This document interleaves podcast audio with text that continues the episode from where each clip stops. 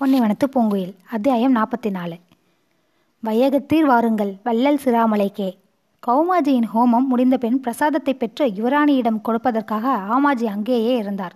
இரவு நடுநிசி ஹோம புகை சிறைசாலை முழுவதும் புகுந்தது. அந்த புகையில் ஆமாஜி அடுக்கடுக்காய் தும்பினார். புகை தணிந்தது. எதிரில் இருந்த கௌமாஜி எங்கேயோ மறைத்து விட்டதை கண்டார் ஆமாஜி. ஏதோ மந்திரத்தில் மாமனார் அந்த தியானமாகிவிட்டார். வந்துவிடுவார் என்று சிறிது நேரம் காத்திருந்தார் அவர். ஆயினும் ஆளை காணோம். கைது தப்பித்து விட்டார் தப்பித்து விட்டார் என்று கூச்சலிட்டு கொண்டே ஆமாஜி வெளியே வந்தவர். கிளியதார் சையத் அவர்களால் கைது செய்யப்பட்டார். தனக்கு இதை பற்றி ஒன்றுமே தெரியாது என்றும் தான் சிறைசாலைக்குள் செல்லவில்லை என்றும் அத்தனையும் மாமனும் மருமகனுமாய் செய்த சூழ்ச்சி என்றும் தன் கணவன் தலைமீது ஆணையாக கூறிவிட்டாள் சுஜானாபாய்.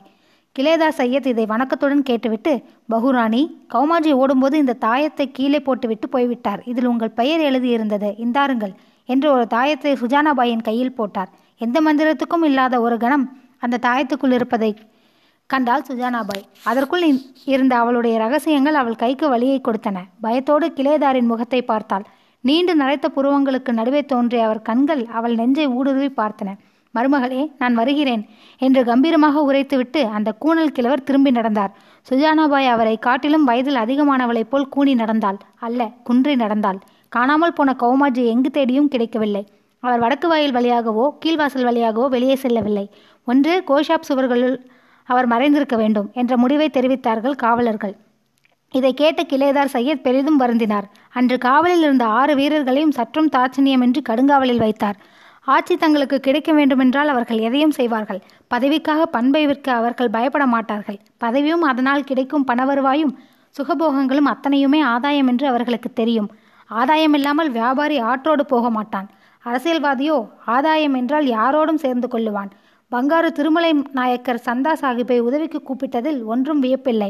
ஆற்காடு நவாபை உதவிக்கு அழைத்தாலும் வியப்பிற்கில்லை என்ற பேஷ்வா ஆனந்தராவ் நாட்டாசை வரும்போது பெற்ற தாய் தகப்பன் ஆனாலும் மதிக்க மாட்டார்கள் பிரபோ.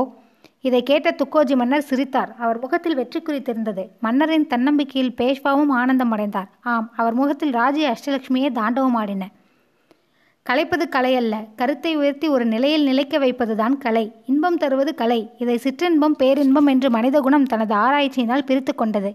ஆராய்ச்சி என்றால் படித்து மூளையை குழப்பிக்கொண்டு அக்குழப்பத்தில் கண்டுபிடித்ததில்லை. குழம்பித் தெளிந்த குடத்து நீர் ஒரு குலுக்கில் மறுபடியும் குழம்பிவிடும். ஆனால் இந்த ஆராய்ச்சி பழுத்த அனுபவத்தில் காலம் என்னும் பள்ளியில் மனிதன் கற்றுக்கொண்ட முடிவு. அழிவற்ற இன்பம் பேரின்பம்தான் அதுவே பக்தி நிலை என்று அவர்கள் கண்டதால்தான் கலைகளை கடவுளுக்கே அர்ப்பணம் செய்தார்கள். அவனையே கடிவடி கலை வடிவினன் ஆகவும் கண்டார்கள். பரங்கேரன் செல்வாக்கு திருச்சி அரண்மனைக்குள் புகுந்து விட்டது. அந்த நாகரிக மோகத்துக்கு ஆடுமையில் ஆளி ஆளாகிவிட்டாள். மகளை பிடித்த பேய் தாயையும் பிடித்து கொண்டது. நாடகக்காரியின் தாயார் அரிதாரம் பூசிக்கொள்வது போல் ஆடுமயிலின் அன்னை மகளால் ஆட்டி வைக்கப்பட்டாள். நவராத்திரி கலை விழாவுக்கும் நாட்டிய போட்டிக்கும் ஏற்பாடுகள் அங்கு பலமாக நடைபெற்றன. மானத்தை காக்கும் ஆடை மட்டும் கலை அல்ல மனதை காக்கும் ஆடலும் கலைதான். அது உயர்வாக இருக்க வேண்டும் என்ற உண்மையை அவ்வளவு பெரிய அரசியின் மகளுக்கு யார் சொல்வார்கள்? நவராத்திரி என்பது புது புது கலைகள் மலரும் ஒன்பது இரவுகள் என்பதுதான் நமது பண்பு. திருச்சிராப்பள்ளியை பொறுத்தவரை இது கருத்து மட்டுமல்ல கண்கண்ட உண்மையும் கூட. அந்த மலைக்கோட்டையே ஒரு கலைதான். கலை நூல்களுக்கெல்லாம் காப்பு செய்யலாக விளங்குவது விநாயகர் பற்றிய பாடல். ஓங்குமலை மேல் இருந்து ஊர்காக்கும் தெய்வத்தின் உறைவிடமாகிய உச்சி பிள்ளையார் மலை பக்தர்களுக்கு பிள்ளையாராகவே தோன்றும். கலைஞர்களுக்கோ அது கலைக்கோயிலின் கொடிக்கம்பம். தமிழா படி படி ஏறு ஏறு உயர் உயர் என்று தமிழ் மக்களின் கலைவாழ்வை உயர்த்துகின்ற படிகளை கொண்ட மலை அந்த உச்சிமலை. துர்கா லட்சுமி சரஸ்வதி ஆகிய மூன்று சக்திகளையும் வணங்குவதுதானே நவராத்திரி. அனைத்துலகையும் ஆண்டருளும் அகிலாண்ட நாயகி ஆதிபராசக்தி திருவானைக்கால் நாவல் மரத்தடியில் கொழுவிற்றிருக்கிறாள். அவளை கரம் குவிப்போம். திருவரங்கத்திலே திருமகள் திருமருவும் மார்பனிடத்தில் அமர்ந்து நித்திய சேவை தருகின்றாள். அவளை சேவிப்போம். இனி என்ன கலைமகள் தானே? சரஸ்வதி கடாட்சத்துக்கு திருச்சியிலா பஞ்சம்? காணும் இடங்களெல்லாம் கலைமகளின் தோற்றம். வீணையின் ஒளியில் காண்போம். வேதமறையில் காண்போம். ஓதுவார் மூர்த்திகளின் தேவாரங்களில் காண்போம். இலுப்பையூர் நாதஸ்வரத்திலும் பெரம்பலூர் இசையிலும் விராலிமலை நாட்டின் மாதர்களின் விழியசைப்பிலும் பன்னிரு ஆழ்வார்கள் பாசுர ஓசையிலும் புத்தம் புதிய கவிகள் பூமணக்கும் மலலை ஆகியவற்றில் எல்லாம் அவளை காண்போம். நாயக்கர் திருச்சிராப்பள்ளியில் நவராத்திரி விழா ஆரம்பமாகிவிட்டது. அழகிய மலைக்கோயிலின் மீது உள்ள மண்டபங்களிலும் படிகளிலும் வானலாவிய கோட்டையின் கோபுரங்களிலும் லட்சக்கணக்கான அகல் விளக்குகளை ஏற்றி வைத்து கோட்டையிலே கொடி கோடி தீப விழா நடைபெற்று கொண்டிருந்தது. நந்தி கோவில் தெருவின் வழியே சில பெண்கள் பேசிக்கொண்டே சென்றார்கள். நவராத்திரி ஒன்பது நாளும் நம்ம பாடு யோகம்தான் என்றால் ஒருத்தி. சுகந்தி என்ற ஒரு கைவீச்சுக்காரி பேசினால் நம்ம கோட்டையே அழகு தெய்வம் கொலுவீற்று இருக்கும் இடம்தான். இந்த மாதிரி கோட்டையும் கொத்தளமும் எந்த ஊருக்கு கொடுத்து வைக்கும்? மதுரையிலே கொய் கொலு வைக்கிறவர்கள் எல்லாம் மலைக்கோட்டையையும் பொம்மை செய்து கொலுவில வைக்கிறார்களாம். நமது மலைப்படிகள் அத்தனையும் கொழுப்படிகள். பாதையில் இருக்கிற மண்டபங்கள் எல்லாம் கொழு மண்டபங்கள். உச்சிப்பிள்ளையார் கோயில் தரிசனத்துக்காக அழகு அழகாக ஆடைகள் உடுத்தி கொண்டு போய் வந்து கொண்டிருக்கும். நம்மை போல் உள்ள அத்தனை பேர்களும் நடமாடும் பொம்மைகள். இந்த கொலுவையே காண கண்கோடி வேண்டுமே. சிங்காரத்தோப்பு வாசலிலே நின்று வடக்கு முகமாக மலையை பார்த்தால் இந்த ஊரில் எல்லா நாளும் நவராத்திரி தான். சிங்காரத்தோப்பு வாசலே போய் ஏன் நிற்க வேண்டும்? மலைக்கோட்டை அழகை தெப்பக்குளத்திலே பாருங்க. காவிரி தந்த கண்ணாடி அல்லவா அது? காவிரியே மலைக்கோட்டை கண்ணாடிதான் கோட்டையிலே போட்டிருக்கும் கோடி தீபத்தின் அழகை காவிரியில் பார்க்கணும் என்றாள் குந்தலம். ஏண்டி குந்தலா உன் கணவர்தான் கோட்டை பெருச்சாலையாச்சே. ராணி கொலுவிருக்க போறாளா இல்லையா இந்த வருஷம்? என்று கேட்டாள் அகிலாண்டம். கொலு உண்டாம் மகாராணி ஊர்வலம் மட்டும் கிடையாதாம். இன்னும் ஒரு வருஷம் ஆகவில்லை அல்லவா? அப்போ இந்த வருஷம் நவராத்திரி சுமாராகத்தான் இருக்கும். சுமார் ஒன்றுமில்லை பிரமாதமான ஏற்பாடுகள் எல்லாம் செய்திருக்காங்க. பங்காரு திருமலையின் பகையை ஒடுக்கின வருஷம் இல்லையா? கோலாகலமாக நவராத்திரியை கொண்டாடப் போகிறார்கள் மகாராணி. அஞ்சு இடத்திலே அன்னதானம் நன்றுடையான் கோயிலுக்கு பக்கத்திலே நாதசுர கச்சேரிகள் ஒரு நாளைக்கு நாலு ஜமா. அதற்கு இழுப்பூர் தவில்காரரும் பெரம்பலூர் நாயனாக்காரரும் மேற்பார்வையாம். இந்த வருஷம் நாலு புது ராகங்களாவது சபைக்கு வரும்னு பேசிக்கிறா. வாய்ப்பாட்டு கச்சேரிகள் எல்லாம் எங்கேயாம்? தேர்முட்டியிலிருந்து சறுக்குப்பாறை வரையிலே அலங்கார பந்தல் போட்டிருக்காங்க. வருகிற வித்வான்களுக்கெல்லாம் ஜோடி சால்வையும் தங்கத்தோடாவும் சன்மானமாம். கோட்டைக்கு மேற்கே இருக்கிற பெரிய மைதானத்திலே கதா காலஷேபங்களாம் இரண்டு லட்சம் பேர் உட்காருகிற மாதிரி பந்தல் போட்டிருக்காங்க. மௌன சுவாமிகள் மடத்திலே தமிழ் ஆராய்ச்சியாம். பழம்பெரும் புலவர்கள் எல்லாம் பங்கெடுத்துக் கொள்கிறார்களாம். இன்னும் தேவாரம் ஓதுபவர்களுக்கு பரிசு உண்டு. பாசுரங்கள் சாத்து முறையும் நடக்கின்றனவாம். வேறென்ன சொல்லணும்? நமக்கு வேண்டியது நாட்டியம். உண்டா? நாட்டியம் இல்லாமலா நவராத்திரி? அதை அரண்மனையிலே வைத்து கொண்டு விட்டார்கள். நடன சாலையிலே தான் இந்த வருஷம் நடக்கிறது. அதில் ஒரு வேடிக்கை என்ன தெரியுமோ? யாரோ மைசூர் வித்வானாம். மோகன முத்துரங்கம்னு ஒருத்தன் வந்தானாம். நம்ம இளவரசி ஆடுமையிலே நாட்டிய போட்டியிலே தோற்கடிக்கப் போகிறேன் என்று பாய் திமிரா பேசிவிட்டாராம். அவன் யாரடி அவன்? அழகுமயிலை தோற்கடிப்பவன். அவ ஜோடு போட்டு நடந்தாலே அன்னம் நடக்கிற மாதிரி இருக்குமே. அவளை தோற்கடிக்க முடியுமா தோற்கட்டும் ஜெயிக்கட்டும். நமக்கென்ன அத்தை நஷ்டம்?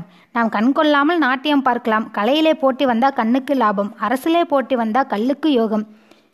புதுக்கோட்டை மதுரை இடைக்காட்டூர் தூத்துக்குடி என்ற ஊர்களிலே இருக்கிற வெள்ளைக்காரிகள் எல்லாம் கோட்டைக்கு வந்துட்டா ஆடுமயிலுக்கு உடுப்புகள் மாத்திரம் துரைசாணிகள் தைக்கிறார்களாம். வண்டி வண்டியா தாமிரமும் பித்தளையுமா வந்து இறங்குறது? என்ன பாத்திரமா? இல்லை வாத்தியம். இதெல்லாம் எதிர் வீட்டுக்காரர் முத்து ஏற்பாடா? ஏற்கனவே கடைந்தெடுத்த மாதிரி இளவரசி உடம்பு.